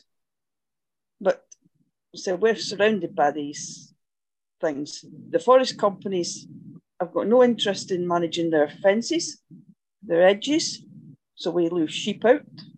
And then you get the forest ranger coming saying, I'm going to shoot your sheep if you don't bring them back. That's the sort of attitude we have to deal with up here. Um, this parish in Carsphairn is over 55% afforested, which Right. has had a huge effect on the community, the lack of young people, the lack of jobs, where you used to have farms and farms had families on them who supported the school. Oh, Yeah. the school's mothballed, likely to close. And I can't see any way of changing that because the foresters don't live here. So you lose the community. Yeah. And the, the management of these woodlands with their extensive road networks, which are all ditched, they, I mean, I know they, they mound rather than plough now, but the mounds are all in the line and they quite often end up washing out. So you end up with a plough, or if it's the, the harvest has been in, they leave tracks and that leaves water runoff. And Carsphairn Village flooded three times, three 200 year floods inside um, two years, a few years ago. Really? Yeah, the whole Jeez. village, there was only about half a dozen houses in the village were not affected. And then there was outside houses like our farm was badly affected. Another one further up the bow burn was badly affected. They couldn't get out, the bridge washed away. We we lost a lot of stock down in the bun because it just rose that fast and we couldn't get away. And sad. When, yeah. the, there was an independent report done by Kaya Consultants, and, and it was the the way the forestry had been managed that was getting the primary blame for the rapidness of the flooding in an area that hadn't flooded for decades. Yeah. So it's I do have an issue with forestry, but I don't have an issue with trees, if you see what I mean. yes. And think I would love to put more trees on here, Yeah. but with the electric lines, it's a bit of a problem. But that's where I like hedges because they are lower.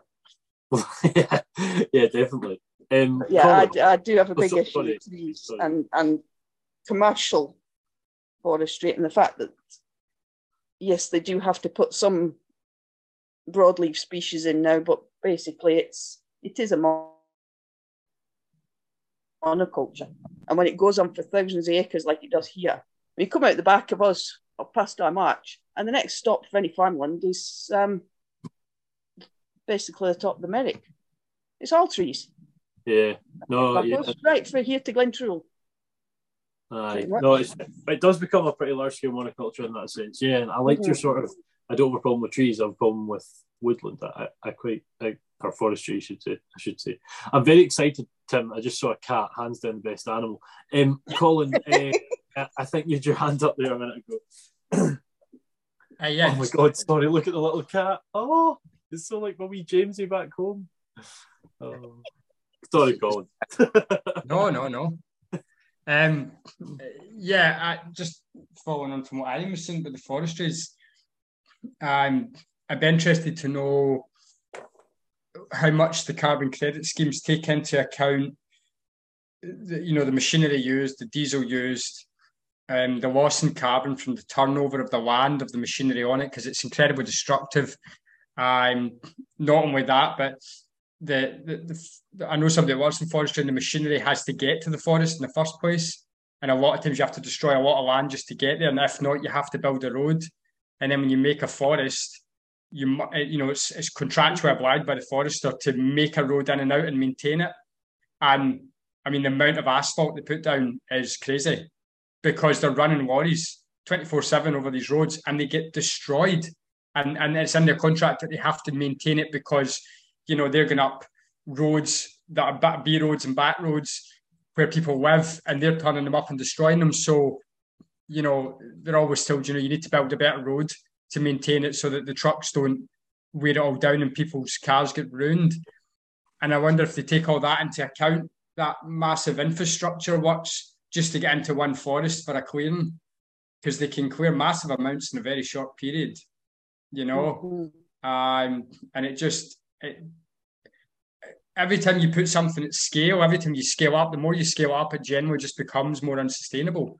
You know, if you if you have a farm that's community, if you have a community scale forestry system, where everyone in the farms are growing multiple diverse species, you know, and and and biodiversity, we're missing biodiversity in forests.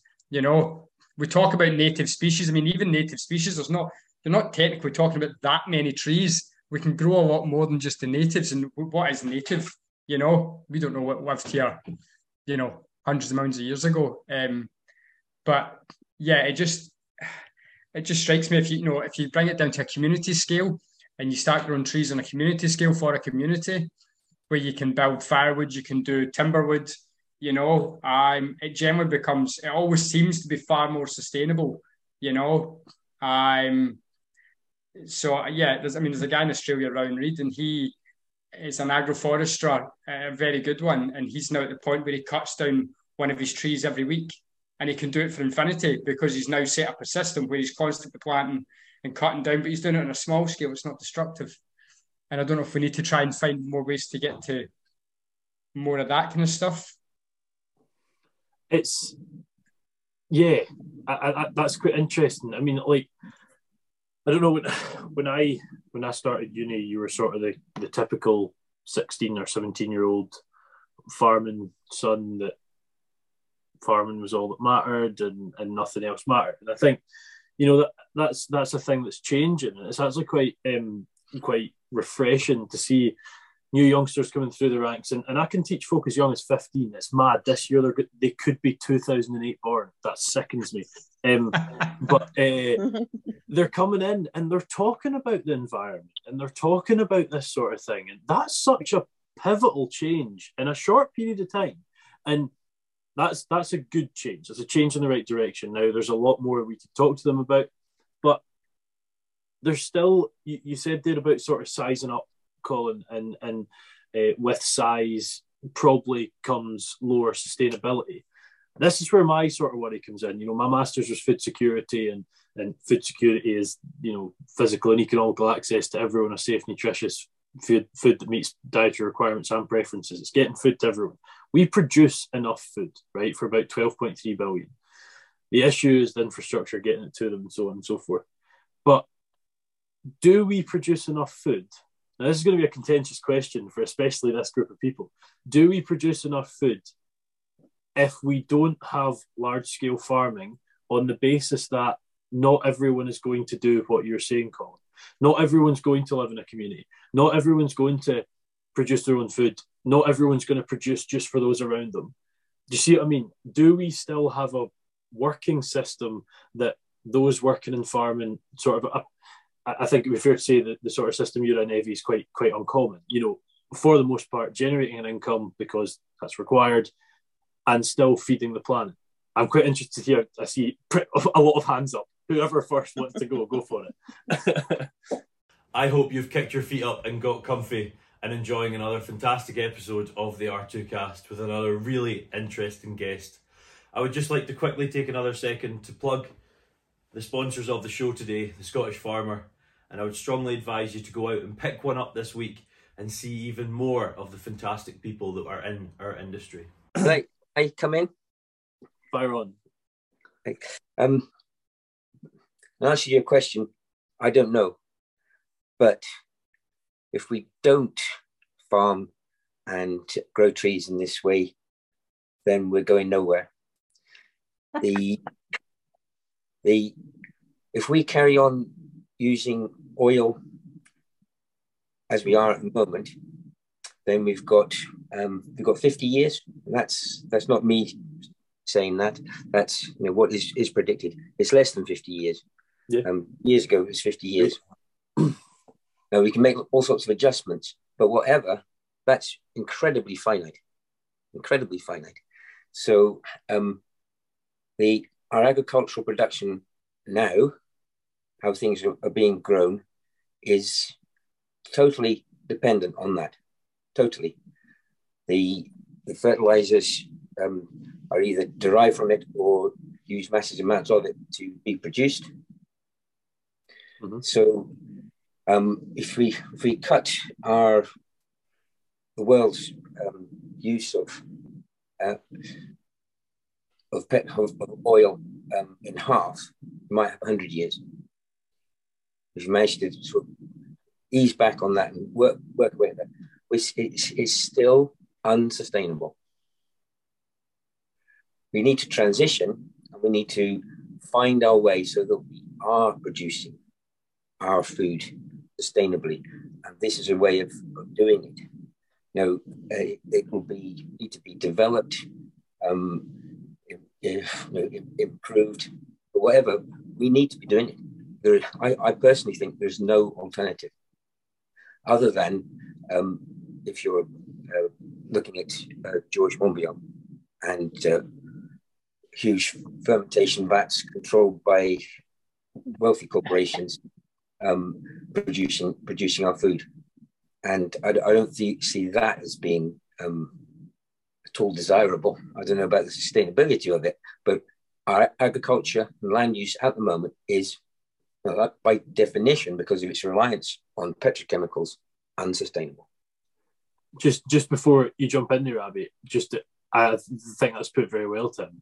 What sort of between your point and Colin's point is because I, I, think from a realistic perspective, there's not a way forward where there's enough producers, and I could be wrong here, producing on that sort of small scale for what's nearby. It's what I want. I spoke about it a lot in the Masters. I really like that idea, but I still think it's an ideology. So is and and again, jump in and say you disagree. If so, because that's fine. It's what this is about.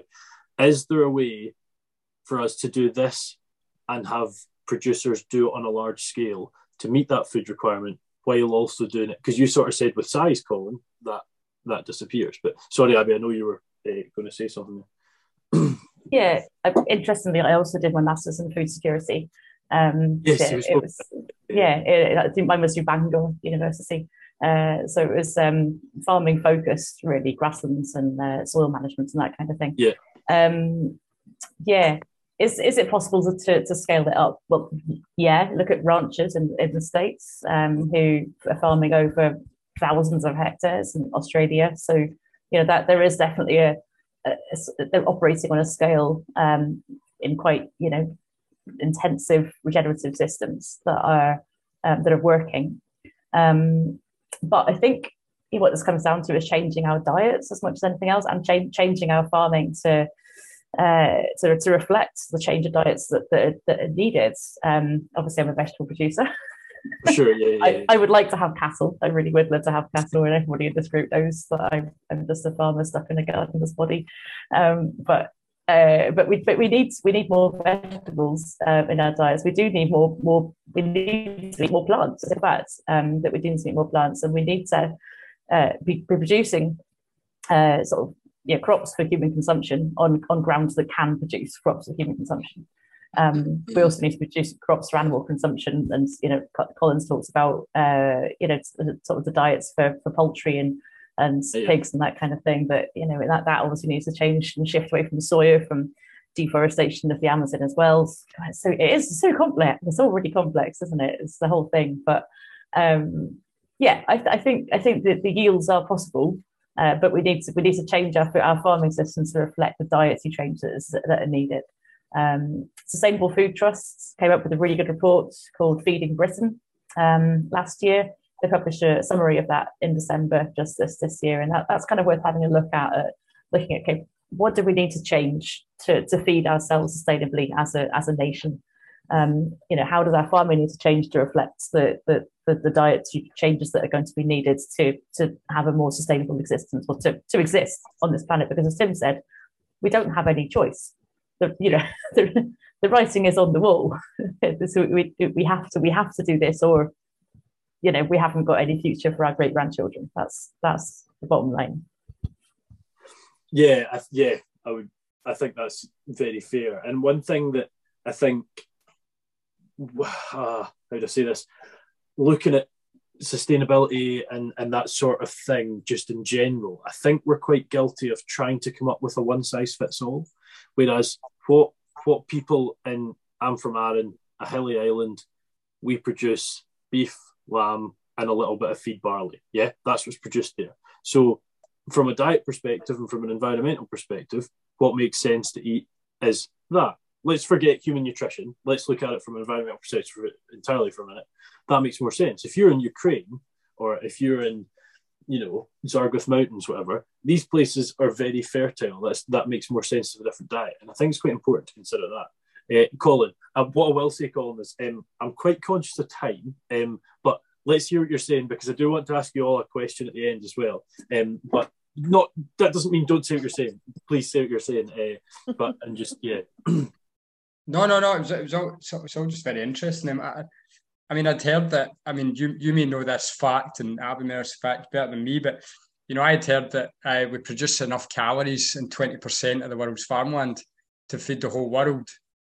I you know, if you believe look that. at it from a calorie perspective, I, I, I don't, I've never found the paper that backs it up or whatever, but I've heard that, and and it all, it all just seems, you know, because we always talk about, oh, we need to produce food on mass. But that'll be so that'll be an people- extremely intensive twenty percent. Sorry to interrupt you there, but it Yeah. will be calories, but Yeah. it'll be against everything that you guys are standing for. Yeah, yeah, So, yeah. yeah, not, not, not nutrition either. That's that we're not talking about nutrition No. there. Yeah, just enough Okay. calories. Yeah. That's that was the point I was going to make. That Yeah. if your soil's healthy, the food Yeah. you produce is healthier, and you actually need less of it. You might think you still Yeah. need the same amount to eat, but if the food itself is more nutritious because it's grown on better soil, whether that's vegetables, meat, or whatever, you actually don't need as much food because the nutrition is more concentrated. Yeah. If that makes sense. Yeah, well, I think it's quite important. I, like I, I ran off the um, food security definition like a nerd there, but the important thing that I always focus on is, you know, environmental and physical access, perfect, grand for everyone to safe, nutritious food, perfect. But the, the important part is is that sort of uh, nutritious dietary requirements and preferences. It's it's not just this idea of you know, dropping a ton of tatties on a random village. You know, like it's it's actually giving them what's required to have a balanced diet. require. So, um, yeah, calorific wise, Colin, I'm, I wouldn't be surprised. You know, probably you could look at some intensive wheat places knocking the sort of record uh, yields of like your 16, 17 tons a hectare. Um, uh, mentally intensive system in Lincolnshire, or Australia, or the States, or whatever, or a heavily intensive feedlot, which I think is the most ridiculous thing on the planet, but as a thing. Yeah. Uh, uh, yeah. I think that was the point that was getting made with the twenty percent was we need to stop saying that we need to produce so much food because there's so many people to feed it. It yeah. was more about we need to produce produce like Irene was saying the nutrient density. And we you know it's it's what do we produce not how much do we need you know? Mm-hmm. We're obsessed with quantity and we're obsessed with yield. We just broke the world yield record for wheat this year. I think it was something like 70 what was it like I think it- 7.8 seven- tons or 8 tons an acre or something like that? Seven, 17 17 point 17 I, I don't think they've hit 18 per hectare yet. Yeah. No, it was 17, but, but 17. a massive, you know, just Mm. an English. It was in England as well, wasn't it? I think so. It's it's a wheat trailer I. But, you know, I'd love to see the nutrient density testing of all these. Go and test that for nutrient density. I'd love to see how it stacks up against a heritage wheat that's not producing. You know, you probably find you would need 17 tons for two tons of, you know, exaggerating. Yeah, You know, I, I think I think this is we're. I'm trying to be conscious of time here, and I'm going to open a completely new can of worms. But um, a lot of people have gluten intolerance and such like and whatnot, and that's because of intensification of a product. Yeah, that's that's a massive reason. Um, I do still think we need to, like we're saying about the factory produced it's it's 12.3 billion, uh, enough for 12.3 billion, but we waste about 34.5 percent. So that's now taken us to pretty much where we are. Yeah, you know that sort of eight billion. It's a wee bit higher than that. It takes us to. So we we need to work on that more than more than food, yeah. And if when we're working on that infrastructure, if we can try and increase the, the regenerativeness and, and, and sustainability of that product, all the better. And for those listening, um, we've probably been saying regenerative and whatnot, and uh, you're probably thinking, what does that what does that mean? We could go into what regeneration, regenerative farming means. There's not really a strict definition. It's sort of looking at soil health and whatnot. But the best description I ever heard was um, a sustainable relationship is one in which you come home from work, you make dinner, and you go to bed. But a regenerative relationship is when you come home from work and you get your wife some chocolates and flowers, and then whatever happens later is much better. But that's the sort of difference between sustainable and regenerative. And I actually thought it was a really good way of describing it. Um, I'm conscious of time. We're sitting at an hour and a half, and I do want to ask all of you two questions. I also think Abby, you probably want to say a little thing about sort of how how regenerative farming network, sustainable food partnership, and that sort of thing is funded, how how that occurs as well. So let's go with that. Uh, should I just do that right now? Yeah, I, I should have said that right at the beginning. But um, the Soil Health Group is, is currently funded um, by the Scottish Government's Knowledge Transfer Innovation Fund. Um, and this group is part of a Scotland wide project um, in partnership with Nature Friendly Farming Network, Pasture for Life, Land Workers Alliance, Soil Association Scotland, and uh, Nourish, um, who are all co hosting uh, knowledge sharing groups like this in different parts of, of Scotland. Um, and they've been on lots of farm walks and had their own webinars, such one of which John mentioned earlier, the High, High Nature Value, which was hosted by uh, Kirsty uh, and Phil from uh, Nature Friendly Farming Network. And this concludes later in, in March um, when I think Hugh and Tim and Evie and Colin are all going to Edinburgh uh, to a parliamentary event uh, to meet with other farmers who've been part of this um, knowledge knowledge transfer um, innovation fund. It's called Agroecology Enabling the Transition. Um, and they're going to get to meet with MSPs and hammer them with policy asks. So that's going to be quite exciting. Um, yeah. So yeah, I need to get that in because it's kind of important. Would you know when you mentioned the nature? I always say this wrong. I always say nature friendly for nature. Yeah, nature friendly farming network. Yeah, you know, that, no, that's right. Yeah. That's not Yeah. normally. Um, Yeah. we we did we, we're revalidating our whole degree at the minute the agriculture course the HNCs at the minute are the first of their kind into the next gen it's sort of integrating uh, vocational assistance so going out on work placement and, and more integration of practical and whatnot. And we're just looking at revalidating the HND uh, and they'll jump into that. And we had this sort of stakeholders day and whatnot. And we had Michael Clark from Nature Friendly Farming. Yep got there.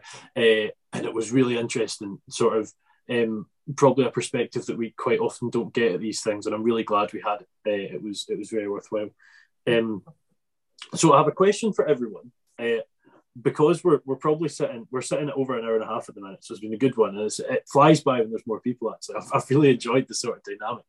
Um, if you were to say, well, I'll tell you what, I'll give you the easy one first, but I'll give you them both at, twi- at the same time, and you, we'll go around where do you see yourself and let's put it as yourself uh, let's not focus on the actual group at the minute uh, in five years and also um, if if you had to explain and we'll do this quickly because of time let's say if you had to explain in 30 seconds to a minute what the yeah, regenerative farming network was how would you do it so again we'll go round in the order of how i see it let's start with yourself you Five years' time, gosh, that's a, crystal ball question, isn't it? Thanks for that. Um, I think I would like to see myself in a position where I'm, I'm, I'm much more enriched as a person, much more considerate in my actions in, in life, and, and holistic land management has helped me do that. So I think treading lightly, being conscious, being respectful to other people, and and um, yeah, I guess giving myself better values and higher standards to step up to, um, and hopefully I'll still be around in five years' time. That's the show I should have said. that was that was so deep that was It is. treading lightly to reduce compaction. I mean, like, you know, what, what more could you look for? Um, Yeah. And uh, yeah, if you were to sum up uh, regenerative farming network in a in a, a quick a quick thing, how would you do it? yeah, look, great, great. I'm having a great time being part of the group, and you know, this these things like these podcasts are brilliant. Um, everybody works hard. Abby works incredibly hard, and just be great to see it succeeding. And uh, yeah, you know, the key thing is as well as enjoying it. You know, Hundred percent. It's got to be. It's got to be the first thing, hasn't it? You know, yeah, absolutely. you're not doing Yeah. it. Uh, John, five years and a quick description of the regenerative farming network. You're, you're Muted. muted. Five years. Um, well, only the good die young, so I'll be here for years. Um, uh, so I, I, should still be around in five years' time. Where will I be? Um, I don't know. I, I really don't know. I'm hoping it's somewhere along the nature friendly route. Um, following regenerative practices that I find are so so interesting. I'm I'm totally with everybody that thinks it's the way forward. I'm almost I'm almost stuck on that it's the only way forward. But but but I'm also aware that there might need to be a flexibility where it, it needs tweaked to suit to suit us all individually. So it's a it's a general direction rather than a, a, a guru esque. You must, you must, you must. I have a great dislike for must for rules. I, I hate rules. I've Hate yourself. Um, I've always hated rules, and um, that I hopefully still here. Hopefully doing a better job than I'm doing now with the help of everybody here and others. Um, and well, that's it. No, good, good stuff. Like it, like it. Um, Colin. Um, in five years, God, I don't know. Um, I think I always look at the future in terms of tree growth and what the farm will look like in terms of elevation and height. So I'd be interested just to see what the farm looks like in five years, where the trees were planted and stuff, you know, and how I think it'll be really interesting to just see the actual physical shape change mm-hmm. of a farm. You know, uh, uh, um, when I go to places where the trees have started to grow and they get a bit denser, it makes me feel happier. You know, if, um, kind of been able to walk through grassland and forest and at the same time. Um, so yeah, that's pretty much that. Healthier soils, you know, a bit more biology, more fungi, basically. You know, that's what we're aiming for. Um, and uh, yeah, um, the network. Uh, the best thing I like about the network is is quite literally just the, the, the like-minded community. You know, you can go there and you can vent about all the conventional stuff if you want. you know, um, just just speaking with others. You know, I, I farming is such a lonely place.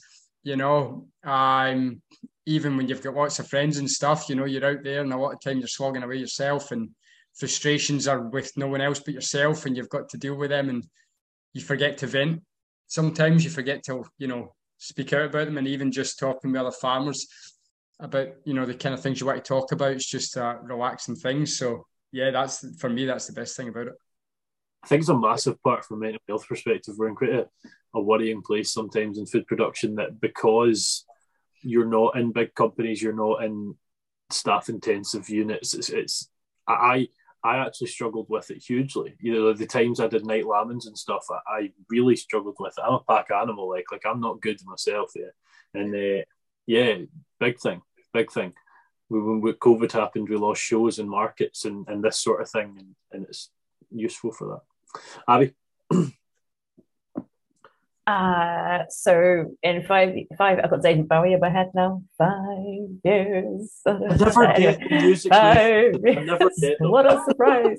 um, anyway, no, right, never mind David Bowie. Um, I'll, I'll be, uh, I will have got a, a, sort of collaboratively owned, cooperatively owned farm uh, by that point.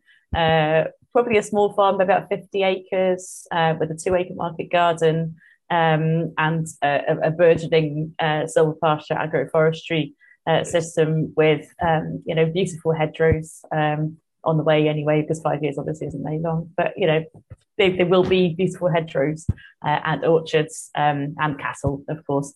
Probably Shetlands. I'm a bit hung up on Shetlands um, just because they're dual purpose and you can milk them as well. So um, yeah, enterprise stacking with a micro dairy uh, and some pastured poultry. Why not? Because we need more broilers, that's for sure. Not just eggs. Like we need there's a massive demand for free range organic chicken um, and people who will pay for it as well. So yes, all the things, all the I, things, but in a low impact agroecological kind kind of way.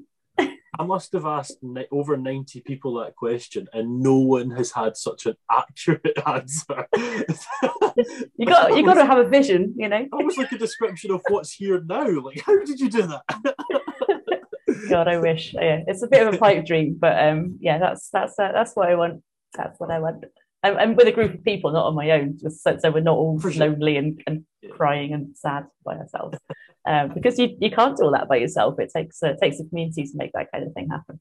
Yeah. Um, and, uh, and and the Regen Farm network. I mean, it's it's just like exploded in the last year, particularly. It's like been uh, it's it, I, of all the things I do, I do lots of, of kind of food for sustainable food projects, food education, working with kids, looking at food footprints, where the food comes from, and um, you know, obviously the market garden, and I work with kind of procurement people looking at how we can get more local food and supply chains. And we had an abattoir meeting yesterday, looking at um, you know infrastructure locally for private kills and uh, and small scale um, sort of direct to produce to direct to customer uh, kind of sales. Well, that's and policy stuff, and I do all this kind of stuff. This is my favorite thing.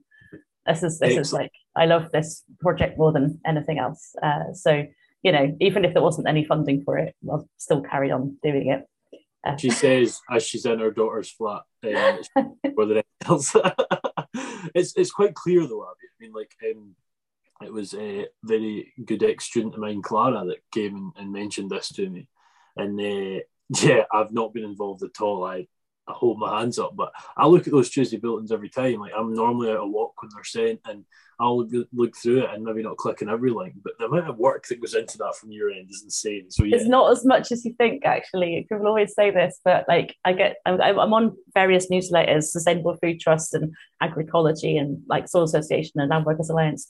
And, and then I'm on Twitter, obviously, and, and kind of I'm harvesting use, interesting information. And then these guys, like you know, we'll share we'll share stuff via the WhatsApp group. So I'll kind of look that up and save that. And then when it comes to Tuesday, I'm literally just copying and pasting links and a bit of text. It's, it's about an hour. But fair, fair, fair. And I think probably folks say the same thing to me at this podcast. It must take you forever, but it really doesn't. So yeah, you may be right. But it certainly looks like there's a lot in there. And I don't think I've ever written an email as big as any of them. So um, you probably saw my emails. I think most. I don't think. I think the longest one I sent you was seven words. I'm not sort of trying to get what I need done, and that's it. I hate waiting on these things all the time. So.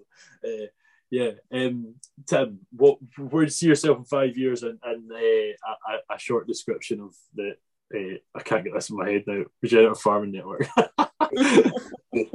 well, um, in five years' time, I hope I've got deeper, richer soil, and um, I hope just kind of merging the two things together. I also hope that in five years' time, I'll still be laughing at the jokes on the WhatsApp group. But I, Look, any dentist WhatsApp group. You know that. I feel like you get lots of pictures of John Sheep. or, or, not John Sheep. oh, invading sheep. Or not John Sheep sometimes. Yes.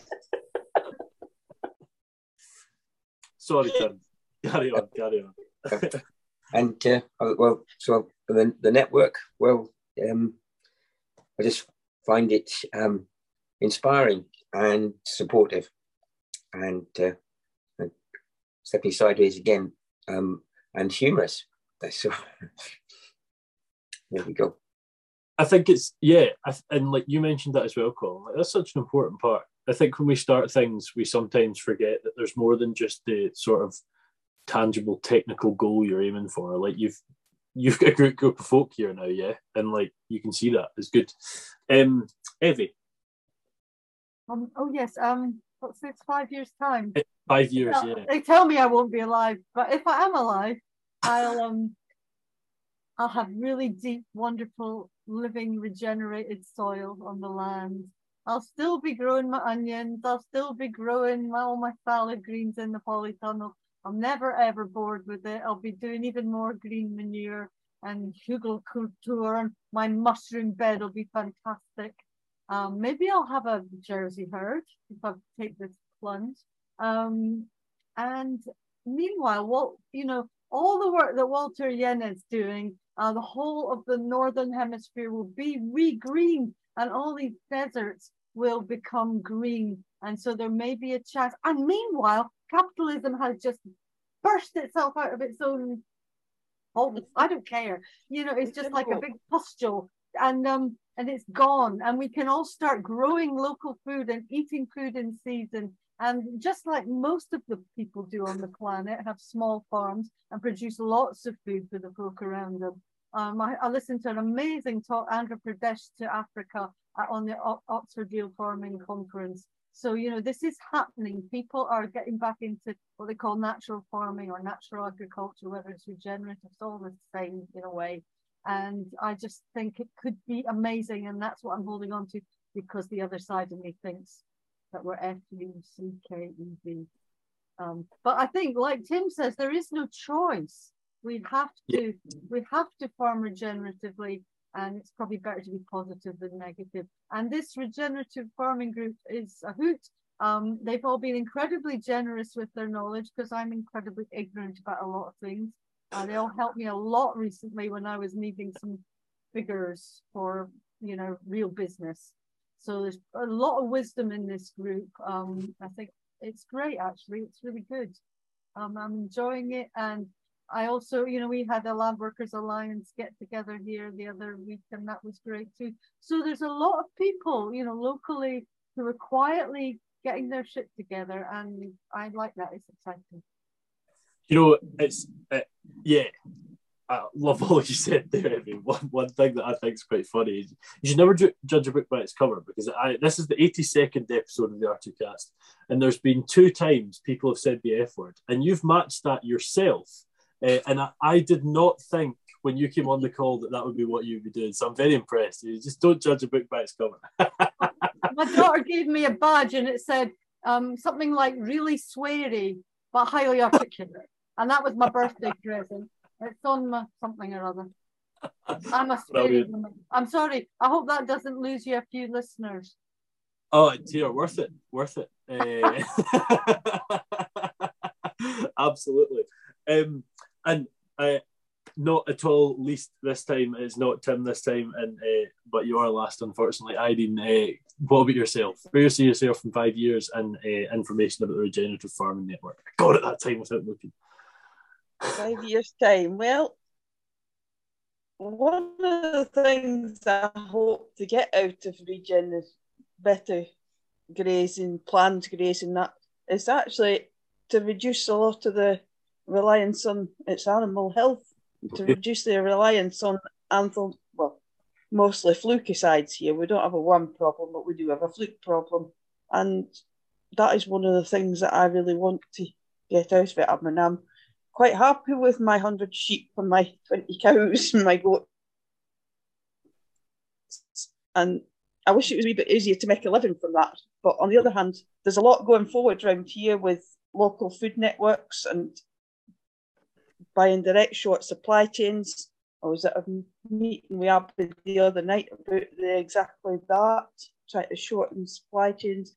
And I think that's actually beneficial for everybody, all for community even if it's not community owned, producing for the community rather mm. than sending it off into the blue yonder and not knowing what enough happens to it. They, they say things with the abattoirs and that. I hate the fact that if I actually sell goats in the market, I know I know they're going to Birmingham, they're going to halal, and I don't want that. And I've actually not sold any that way for quite some time which has resulted in a bit of a backlog in a build which is not financially good. Is that why it's 56 and not a bit less? So.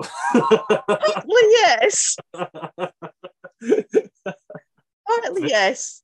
But I was having speaking to Paisley Abattoir today, and that I might hopefully take it at 46 or something. you never know. but it's I just don't think that's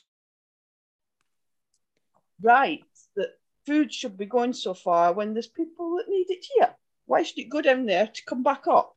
Or why should it go across to Germany and then we bring German pork back in instead? It's silly. I, I agree. And I think there's, there's, there's a lot of this sort of. Hey, I see Tim's going. Thank you, Tim. Um, Hi, Tim. We'll see you later on. Uh, you know, this sort of idea of of almost looking down on a product. Product. I, I spoke to a guy Regis Umajuraneza, R2Kast number 71, and he's the food and farming policy chairperson for Rwanda. And uh, they have readily available sweet potato. And those people that are poor beyond sort of what we can really comprehend in this country don't eat sweet potato because it's frowned upon. And I'm like, that's insane. You know, and this idea that we've got that here that goat's probably one that a lot of, I would say, my friends, a lot of folk I know that'll be like, oh, goat. And I'm like, oh, goat. you know, uh, and, and sort of changing that that perception is a massive part of this. And the fact that um, there's so many different forms of, of protein and energy that we can take in, and it doesn't always have to be the, the norm.